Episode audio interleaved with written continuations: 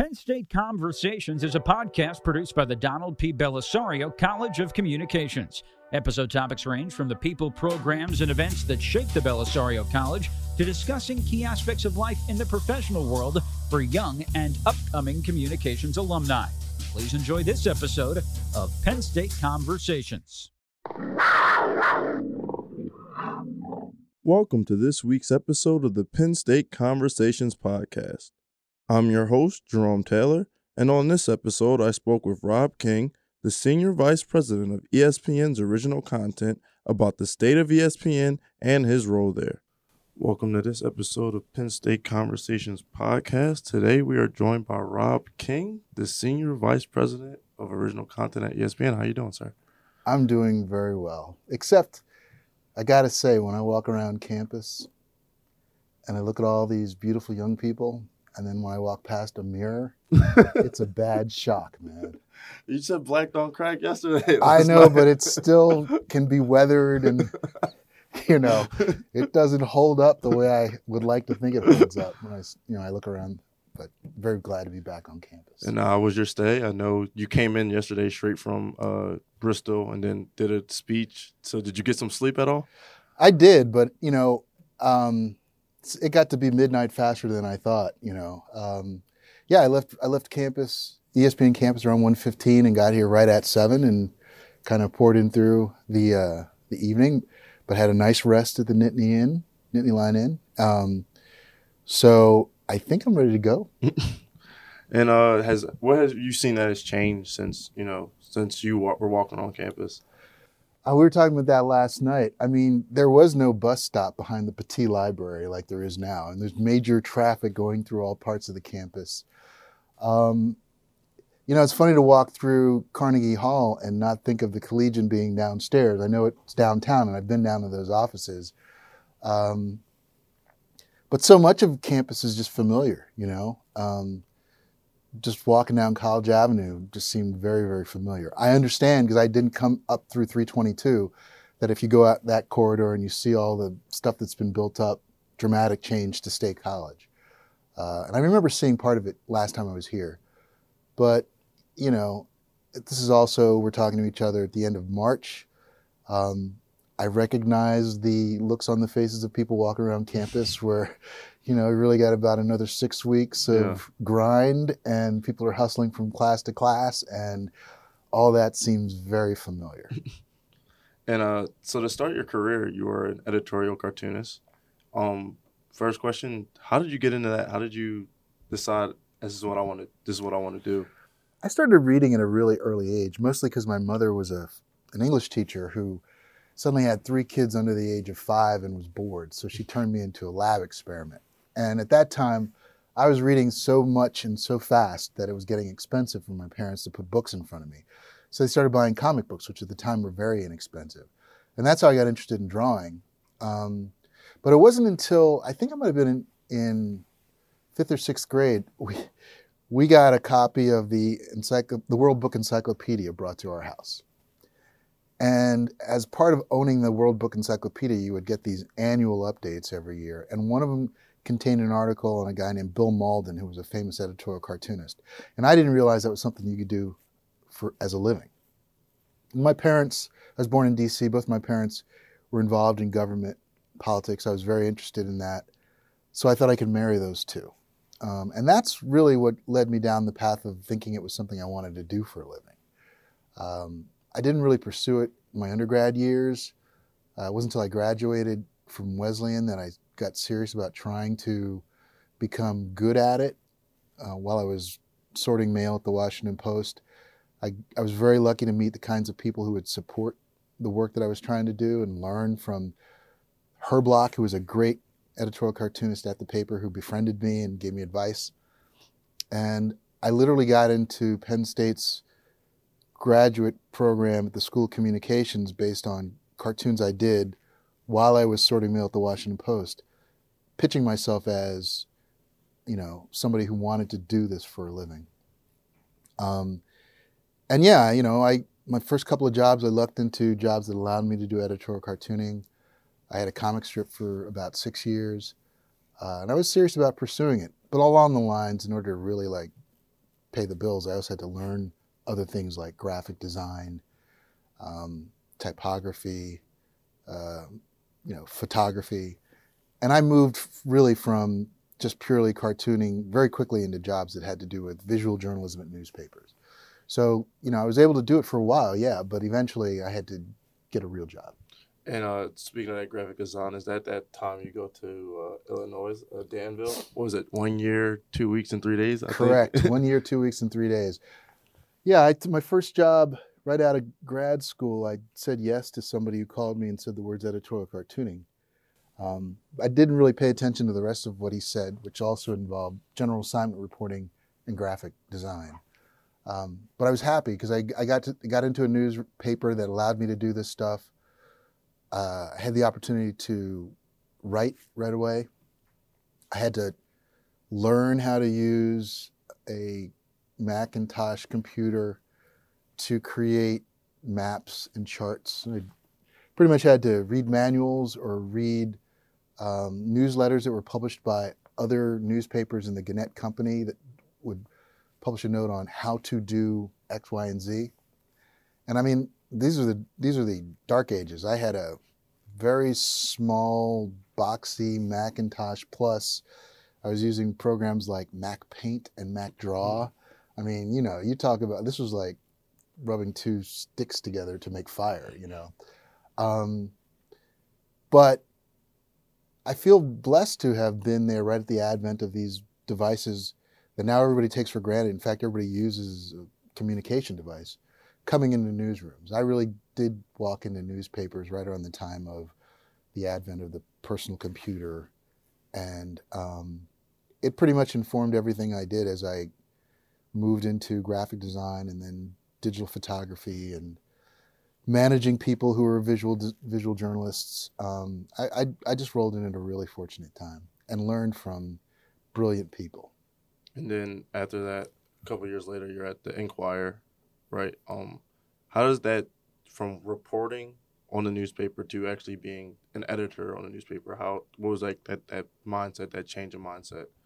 So I went from Danville, Illinois to Cherry Hill, New Jersey to Louisville, Kentucky to Philadelphia uh, in a span of roughly about 14 years. And the general assignment reporting essentially informed storytelling skills that are necessary whether you are taking photographs or drawing a map or writing a story. Um, it's about information sharing, it's about research, it's about really thinking about the audience and making sure things are clear and that it empowers the audience to know something once they've spent time with what you've produced. Um, you know, and by the time I got to the Philadelphia Inquirer, I was really thinking about visual design as storytelling. Like, you know, um, it's not just a matter of having a really big photo, although a really big photo tells a lot of, gives a lot of information. And it's not just a matter of a cute headline, although the kind of smart headlines that can draw people into a big story are really intricately created. Um, so the cool thing about every one of the stops where I worked um, was that everywhere there were really brilliant people who were great storytellers who asked a lot of questions about whether or not what we were doing made sense to audiences, challenged everybody to do their very best, uh, believed in the virtues of planning so that you could execute at a high level. Um, and then, yeah, in the end, asking ourselves, well, did we tell a story that's going to move people, inform people, empower people? Um, this is a story that is fairly presented. Um, you know, whether that's a written story or whether it's a photo essay.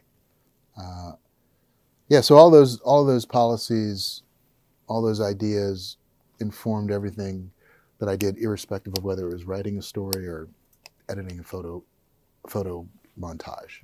And then towards the end of your time at the Inquirer, you adopt your first child. Was that do I have that right? That's correct. Yeah. Uh, how? What about being a parent? Did you learn that you kind of maybe applied to your job, or how that changed your mindset about just everything? Yeah, I mean, when Eli showed up, everything changed because first of all, my parents got a lot smarter. You know, I was really listening to things my parents said to me and my brother and sister that uh, I might not have paid the same level of attention to prior. Uh, and the world was much bigger. Um, it just seemed like Eli and now his sisters uh, deserved to see the world as a big open opportunity. So that conferred a lot more responsibility on my wife and me to make sure we made that possible for them. Um, the best, one of the best gifts my parents gave my brother and sister and me was this belief that you could make big decisions about your career and expect good things to happen, uh, even if it meant changing what you were doing. I wanted Eli to, to believe that that was the case. So um, ESPN, which had entered into my life with a couple of opportunities, um, showed up at the perfect time. I didn't know anything about TV, uh, but I liked and trusted the people I met there who's told me that it was something that I could learn and that there was great opportunity to join their community of leaders and making a difference. Um, and I wanted Eli to know that his dad and mom could make decisions about where we're going to live and what we're going to do for a living um, with the expectation of good outcomes and that he would always be free to make those kind of moves. And again, his sister and Amani and Amanda, I, I hope that they recognize that. Um, it's, and then, you know, it's, it has been, it's been a magnificent change for us. Wonderful. You know, um, ESPN, as it happens, is part of the Disney company, which is a wonderful, wonderful thing. means that I'm connected to, partners with, family with people at Pixar and at Marvel and, you know, um, Disney proper. And now that we've, the company's had this great acquisition, partners with folks at National Geographic, so you can actually sit across the table from, with folks from other parts of the company and have really big ideas about new ways to tell stories.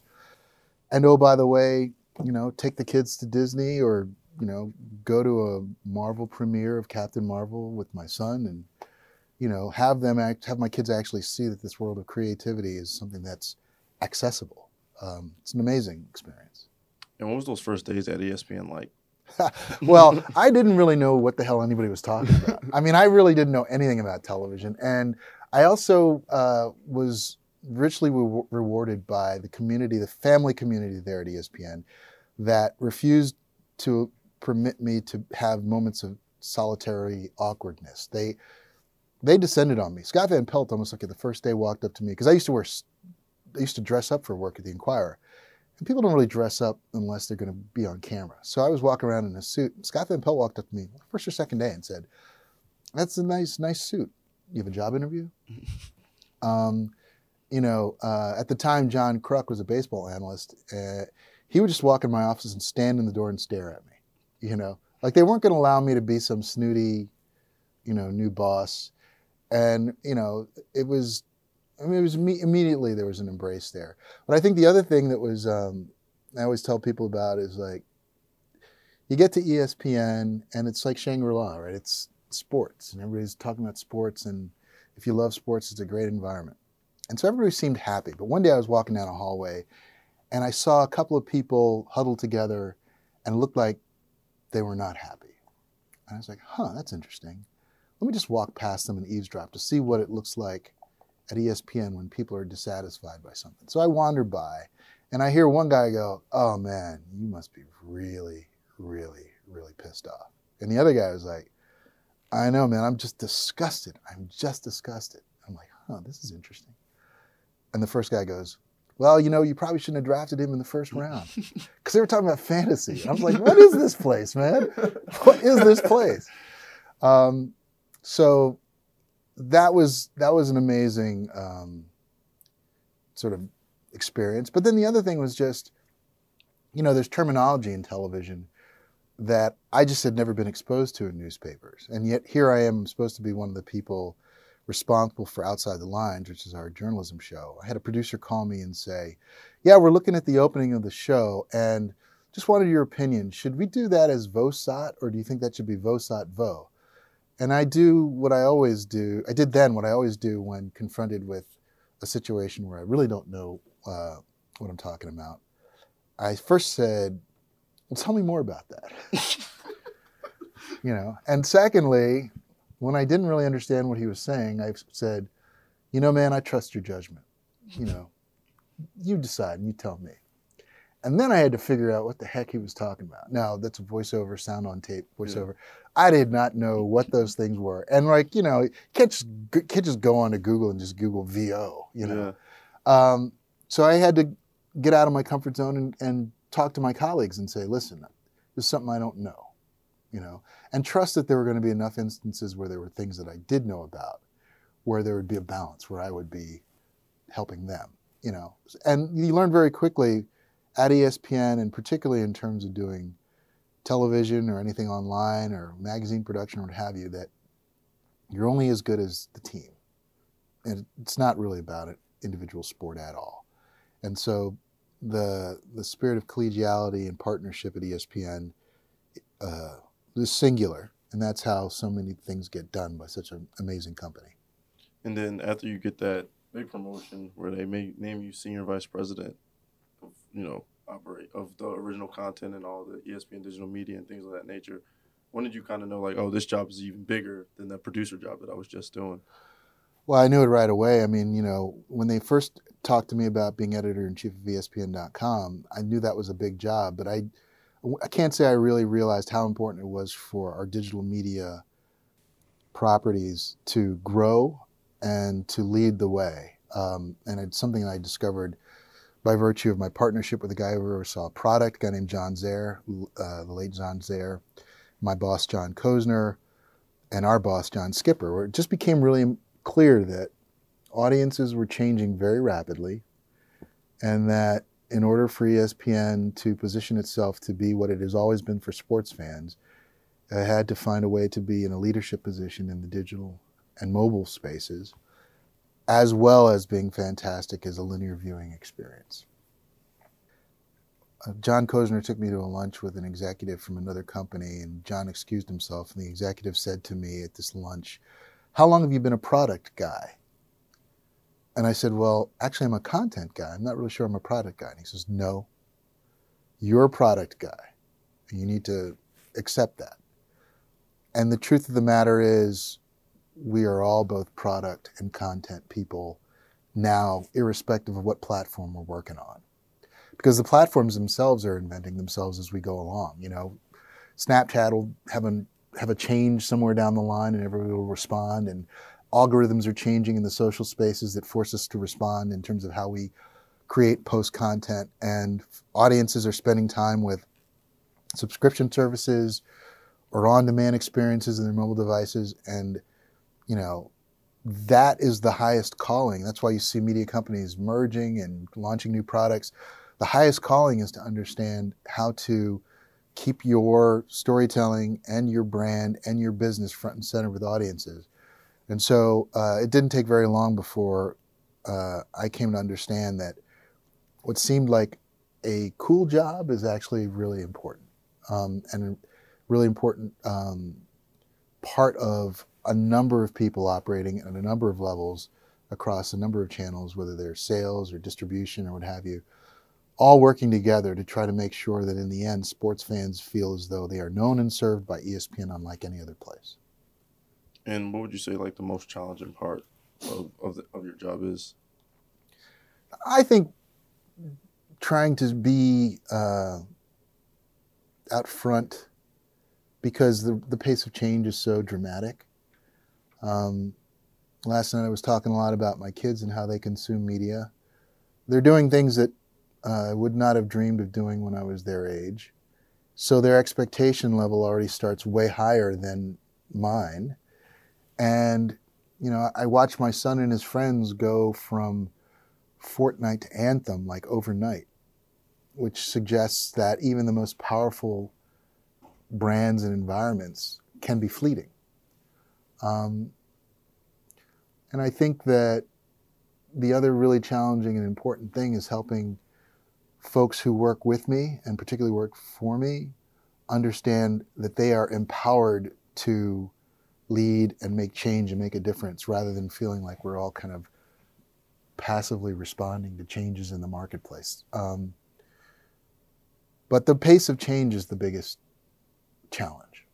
Yeah, and then it's like age of disruption. You know, you have so many different platforms, different uh, comp- media companies coming out. How does ESPN kind of stay at the forefront of that change and making sure they are always ahead of the curve? I mean, we're focused on fans. We are focused on fans and their expectations, um, you know, and we spend a lot of energy watching what our fans are doing and what they're what they're buying and what you know how long they're watching and who their favorite teams are, and we're constantly iterating on our products and our programming to make sure we reflect our passion for serving sports fans. And we focus on ourselves. You know, we're aware of the competition. We're aware of people that are doing interesting and new things, um, but we are we're more focused on how we get better. So, uh, in terms of competition, how often are you saying they're doing this? We need to respond, and how often are you saying let's stay on our path. They're going to do that. That's not what we do. I think it's a little mixture of all these things. But you know, when we talk about competition, we're really talking about competition for time and attention, and competition for the attention of potential sports fans, particularly younger sports fans. So that's not necessarily another sports network or another media entity. Some, in some cases, it's Fortnite. In some cases, it's just activity on the social space in general. I mean, these are all things that consume people's time away from what used to be traditional sports viewing time or score checking time or what have you. Um, so we really think a lot about all the ways in which potential sports fans, potential members of our audience, are occupying their time. And that means that you know our digital products have to be great at being personalized experiences because we're competing against you know, that 15 minutes where somebody might say, ooh, what should I buy on Amazon? Or, you know, ooh, what should I watch on Netflix? Um, so those are competitive, those, that's really the kind of the competition that we're thinking about. We're very much focused on um, what we recognize as the, the change in way people choose to be sports fans. You know, um, this is an on-demand space, so it's not necessarily we can't necessarily guarantee that everybody's going to have the same live viewing experience all the time. Live games do ter- terrifically well in drawing large audiences. But even so, you know, there are a number of people who on an NFL Sunday would sooner watch Red Zone than watch a three hour game. And that's very interesting to us because we have to make sure that as fans change, we are still their preferred destination. Um, and that may mean that we have to serve up highlights in real time on our digital platforms as opposed to expecting them to watch a three or four hour game. That may mean we have to spend a lot of energy sending alerts to let people know that there's a close final, a, close game towards the end of a game, or a game has just gone final, or this news is breaking and you may not be anywhere near a television or a computer, but you deserve to know that this news is breaking. Uh, it drives us to create newsletters that people start their day with so that they kind of have a sense of how ESPN could mean something through the course of the day. We just have to be more active um, in how we connect with our audiences. Um, you talked about esports. You've brought up Fortnite a couple of times, and that's what uh, your children are. They're on the esports, and I grew up in a, a, generation where my dad was telling me to get off the game and yeah. go outside. And now, not only are kids on the game, but they're watching people play games, not just playing, but they're watching people play games. How do you guys adapt to that in this growing world of esports? Well, first of all, we do kick our kids outside and make them play sports. Um, and we're pretty aggressive in trying to make sure we limit screen time in a way that's appropriate, even though we know that it's really an important part of their lives to be engaged in these gaming and slash social spaces. By the way, that's where they spend time with their friends. So we recognize that's important. Um, and we think as a company, it's important to recognize that these are rich environments where where uh, fans are spending a lot of their time, and, and we want to be there in a way that's authentic to uh, the game environments, but also makes it clear that being with ESPN can enrich your experience as a as a fan. Um, but I think your your your bigger question really is, you know, in what ways do we view this as a new way to be a, a, sports fan? And in what way does that drive us to do things that we might not have done otherwise?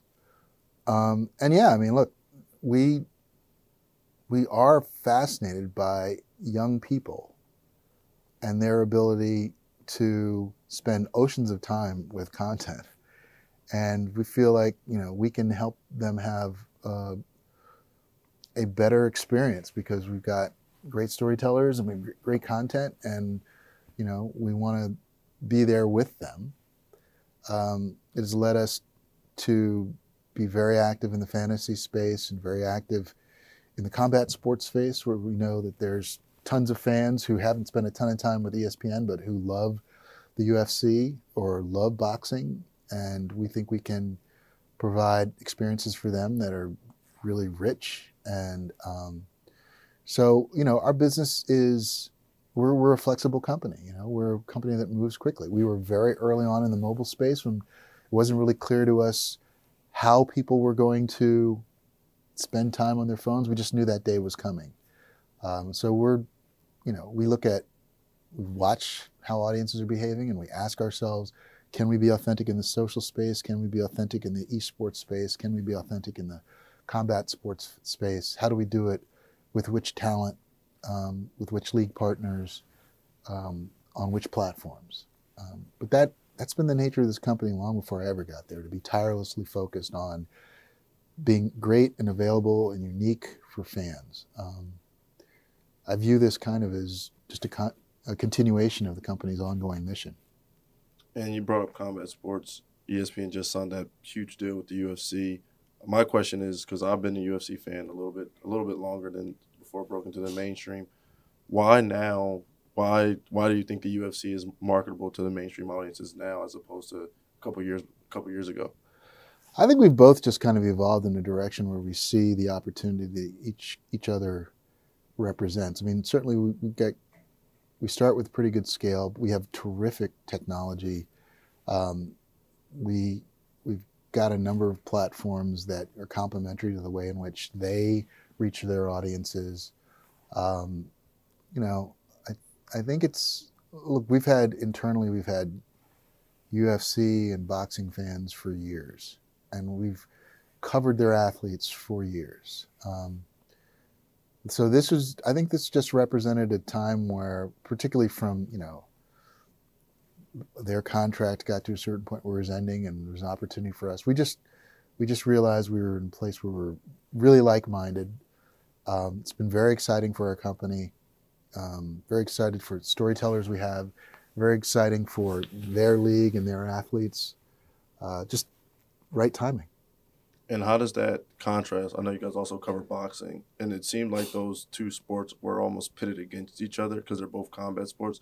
So how does that kind of how do you kind of balance making sure you keep the coverage of boxing and, and MMA? Well, you know, our deal with the with the UFC is pretty exhaustive.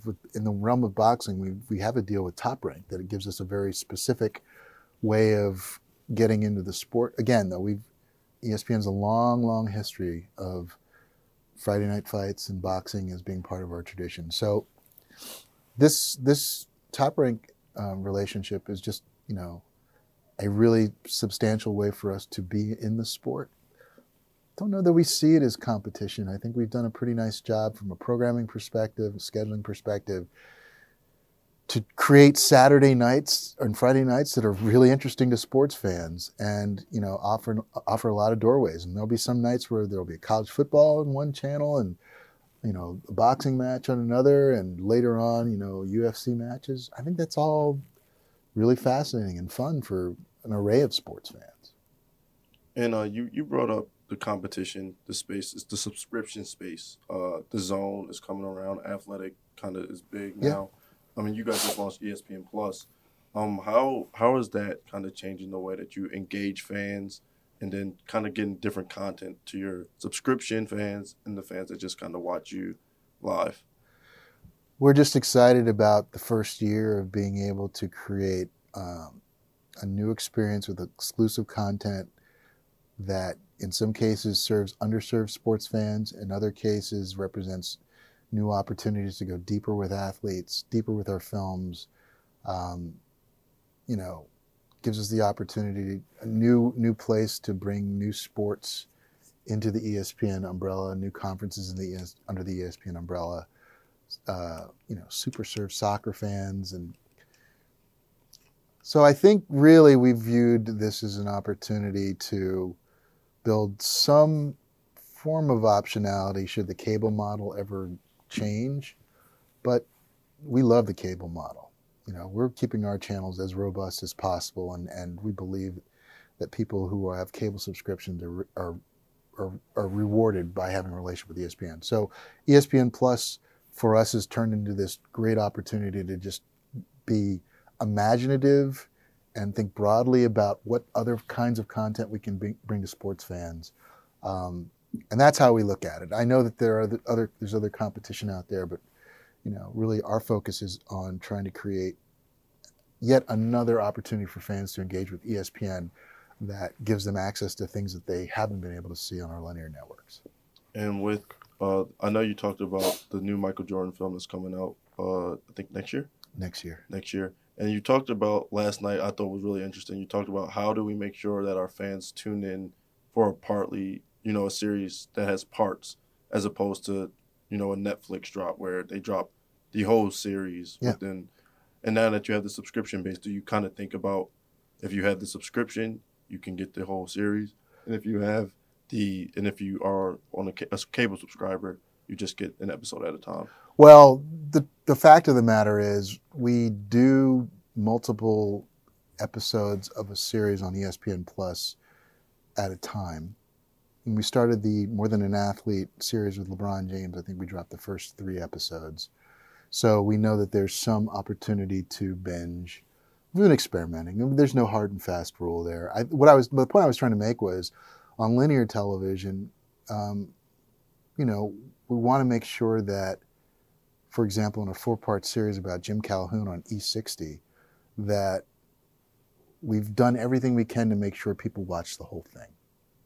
And it's something of an experiment. We don't do it all the time. So um, we're just watching how people are tracking. And then we're trying to make sure that from an on demand perspective, you can find it on our digital platform in a way that is also enriching.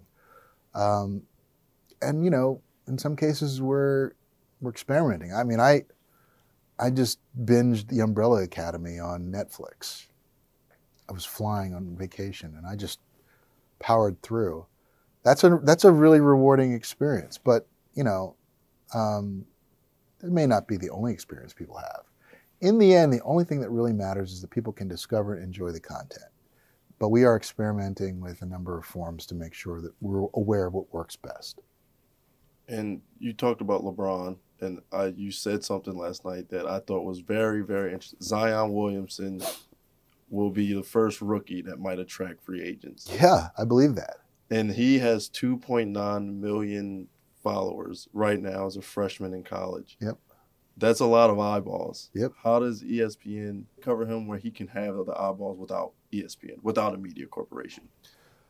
Well, I think that's one of the big ongoing conversations right now because the social space does allow, and in some cases, the digital space allows really prominent athletes to literally go direct to consumer themselves with their stories. Um, and that's starting at an earlier and earlier age um, because the, the Zion mixtapes were legendary when he was a sophomore and junior.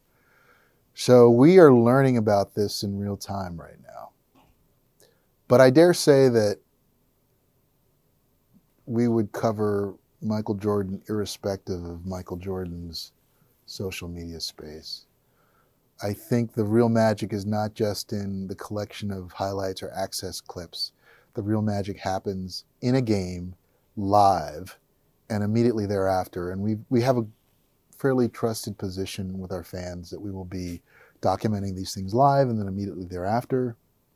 Um, I think we try to cover people fairly um, and with urgency, and one of the few places that's on 24 24 7. So the people we cover know that they have an opportunity, an additional opportunity to reach fans if they spend time with us. Um, and, you know, it is our job to document what is literally historic moments in sports. So I think what you're really asking is how do we make sure that we have the most authentic stuff when they're they themselves are publishers? That's an ongoing and evolving thing. I mean, LeBron James did more than an athlete with us. He's doing the barbershop with somebody else. He's doing another show with somebody else. That's that's that's happening in real time now, man. That's that's a new thing. That was not the case, you know, a half generation prior ago, and and the next great player will be even more sophisticated and connected to audiences through some form of media than Zion is now. Um, so I actually think it's one of the more fascinating things to watch, you know. Um, but I also think that if you have your hearts and minds open, there are stories to tell about athletes everywhere, the most famous and the people that are kind of under the radar. And our job is to try to do both really, really well. And you, we're talking about LeBron, Zion. So basketball, LeBron's not going to be in the playoffs. You've, I know you've talked about being in the social media threads, and you, I'm sure you've seen some criticism about SportsCenter's coverage of LeBron, always covering LeBron James. What does that mean that he's not he's not going to be on the biggest stage for basketball? Well, once the playoffs start, we're going to focus on the teams that are in the playoffs. You know, he will always make news. And we hear the same thing about Tiger Woods. We hear the same thing about the Dallas Cowboys. We hear the same thing about the New York Yankees. There's plenty, you know, Alabama football. There are plenty of people who are ready to complain about ESPN or SportsCenter's quote unquote narrow focus on the biggest topics. Let me tell you something right now. If LeBron James and Tiger Woods decided to go visit the Dallas Cowboys with Nick Saban, everybody would watch. Everybody's watching that. So at some point, the criticism, let the criticism be what it's going to be. You know, I was at the Tour Championship when Tiger Woods broke through and won. There was nothing more exciting in golf that year, period. I don't care who won the majors, I don't care what. Tiger Woods walking down that that fairway with all those people around him, you've never seen anything like that. And you better hope that people understand that there are a few transformative teams and athletes that, irrespective of how many people might complain, people care about. And so that's our job, right? That is that also is our job. You brought up Scott Van and that's kind of the first SportsCenter or first show that was kind of talking about gambling in like a, another way. And now it's becoming legal how do you make sure that sports is still covered, like the game of sports is still covered, and not the game within the game takes over all of the coverage? Because so many people do gamble on sports that you do want to kind of make sure that you still are covering. Yeah, well, the Daily Wager, the new show we launched a couple weeks ago, is very, very, very overt in what it's about. And then I think we try to be smart and appropriate on other shows. And Scott's show is ingenious in terms of how he has framed gambling as something that happens among sports fans that uh, informs the way in which they look at games, and in some ways is hysterical and pathetic because you know that that can mean that that uh, you're going to show up on bad beats, right? Um, and that was something that he created when he uh, was doing his radio show uh, with Ryan Russillo before we launched the TV show, and I think it appropriately resonates with fans. Um, by the way, our, our excellent radio shows have always been more interested in some of these gambling lines and gambling conversations. So we have a history of being able to figure out the right way to thread the needle through shows. Um, I think we're trying to make sure that we do the right thing in terms of on-screen graphics, uh, and be aware that you know these games walk in with lines that suggest how Las Vegas and other places are thinking about outcomes.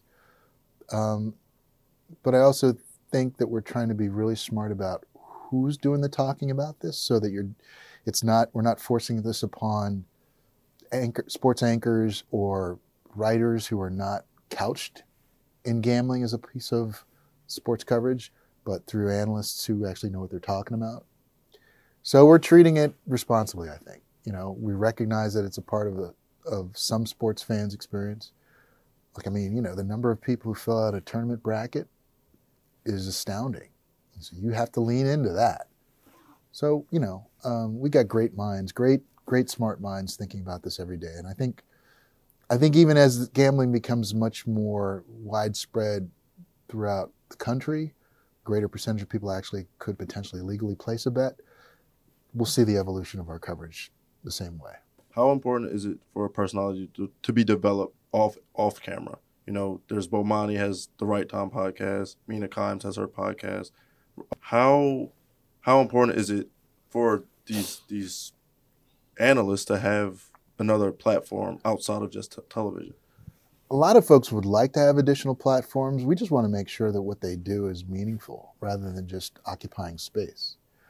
So the folks who oversee our podcast business are thinking very critically about that to make sure that we're laying out the best possible lineup. I mean, Dan Le Batard and team have identified some really talented people to do additional work in this space, and I think it's working for fans. Um, but it's not just a matter of okay, you know, your next deal will just add a podcast to your deal. That's not that's not a practice we're thinking about. We're trying to make sure that every time we do this, it delivers an experience for fans that is meaningful. Now, your bigger question about developing personality is one that is much more art than science. Um, Bomani's right time experience that that existed before he came full bore back into ESPN. He was working hard to make that a great show. Um, and as I said, Scott's TV show is informed by what he did in the audio space. So some of this is kind of a virtuous cycle. Um, I thought where you were going was, in addition to podcasting, what our talent does in the social space or what our talent does, you know, interacting with fans, all of that adds up. But when we talked about personality last night, it came up specifically that Stu Scott had a very special space in the hearts of some fans. And he did. He, he was unique. You can't make that. You just can't artificially create that. That happens through a lot of hard work and a lot of earnest work and being present and having a unique voice and allowing people to see who you are. And that's a magical thing. And I do think, as I was saying last night, we got some people that have that. You know, Scott has it. I believe Kirk Herbstreit has it. I think Rece Davis has it. I think Stephen A. has it. I think Michael uh, Matthew Berry has it. I think Maria Taylor and Laura Rutledge have it. I think there are a whole host of people, Sage Steele, there are a whole host of people who've kind of developed this over time. It happens over time, and you can't force it. And then um, I asked earlier, what's the most challenging part of your job? So I'm going to conversely ask, what's the most satisfying part of your job? without question, watching people create stuff that I didn't see coming that's wonderful and surprising to people, and seeing people that aren't just in my group but are in other groups connect with folks in my storytelling group to create create experiences that you know on on the on the app or on air you just might not other, otherwise have seen coming. Um, you know, I always point to things like um, we had we wanted to tell the story of LeBron James's move to Los Angeles in a way that was unique. And we had our visual designers get with some of our reporters and do a map of Hollywood and all the places where LeBron has businesses and where the stadium is. And, you know, it's just sort of a graphic map you could play with and learn at the same time. Like nobody told them to do that. That's brainstorming and that's idea sharing. And all of a sudden there's this experience that it's just wonderful, you know. Um, I sit in pl- story planning meetings, and the pitches that people come up with are just ingenious, and it just comes from setting an open table for creativity. By orders of measure, my favorite thing is seeing how creative our people are, how tirelessly creative they are, how willing they are to sit with each other and make their ideas get better, um, and then just to kind of open up the, the website or open up the app or open up the magazine or turn on E60 and be surprised, you know. E60's got this new feature called, um, they've been doing it a while, it's called Tell Me a Story that's animated.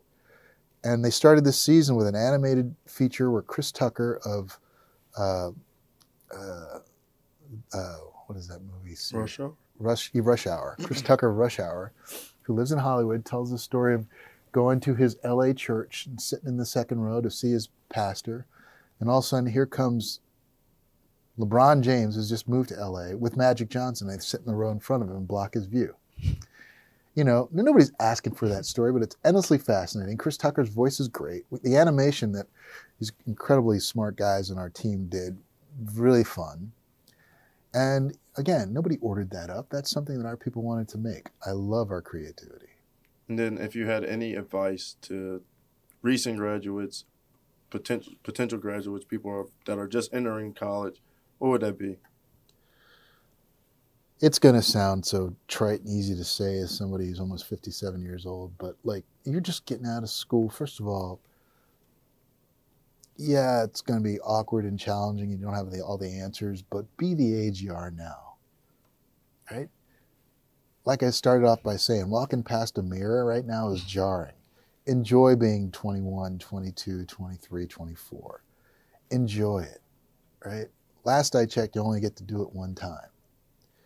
So, you know, that's the first thing. The second thing is the next 10 years are about kind of discovering your way, and some of it's going to be harder, and some of it's going to be challenging and spooky and what have you. But like, understand that this next 10 years is a necessary passage of your life that will that will give you an opportunity to do a lot of changing changing your mind about your career changing your mind about you know how you want to live your life where you want to live who you want to spend it with so it's supposed to be a time of of great change you're graduating from college right now. The truth of the matter is you just spent the previous 17 years going 17 and 0 you went every year through school dominating right? You you everything was you graduated the next you won for 17 years. Now you're going to go through 10 years of like not winning every year okay? So that's okay. That's the job.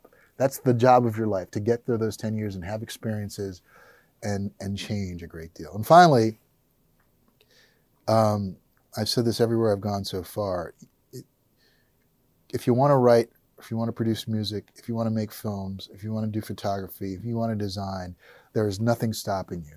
You can do it in this open digital space and share it in this open digital and social space and get feedback in this space in ways I never could. And now's the time to make stuff, make bad stuff, get feedback, get better, irrespective of what you're asked to do in class, irrespective of what you're asked to do in your job. The world is open for creators. And I see it all over. I, I see 12 year old writers, I see 15 year old musicians, I see 17 year old videographers putting their stuff out in the public space, getting feedback, starting over, trying to get better. I, I can't, I, if you are a creative, I'm telling you, create. Just do it. Then, is there anything that you wanted to plug or say anything about? Uh, no, man. I, no, sir. I'm, I'm, uh, I'm not here to plug anything. I'm here at the service of Penn State and its wonderful student and community. So I'm just happy to spend this time with you. All right. Thank you, Rob. My pleasure. All right.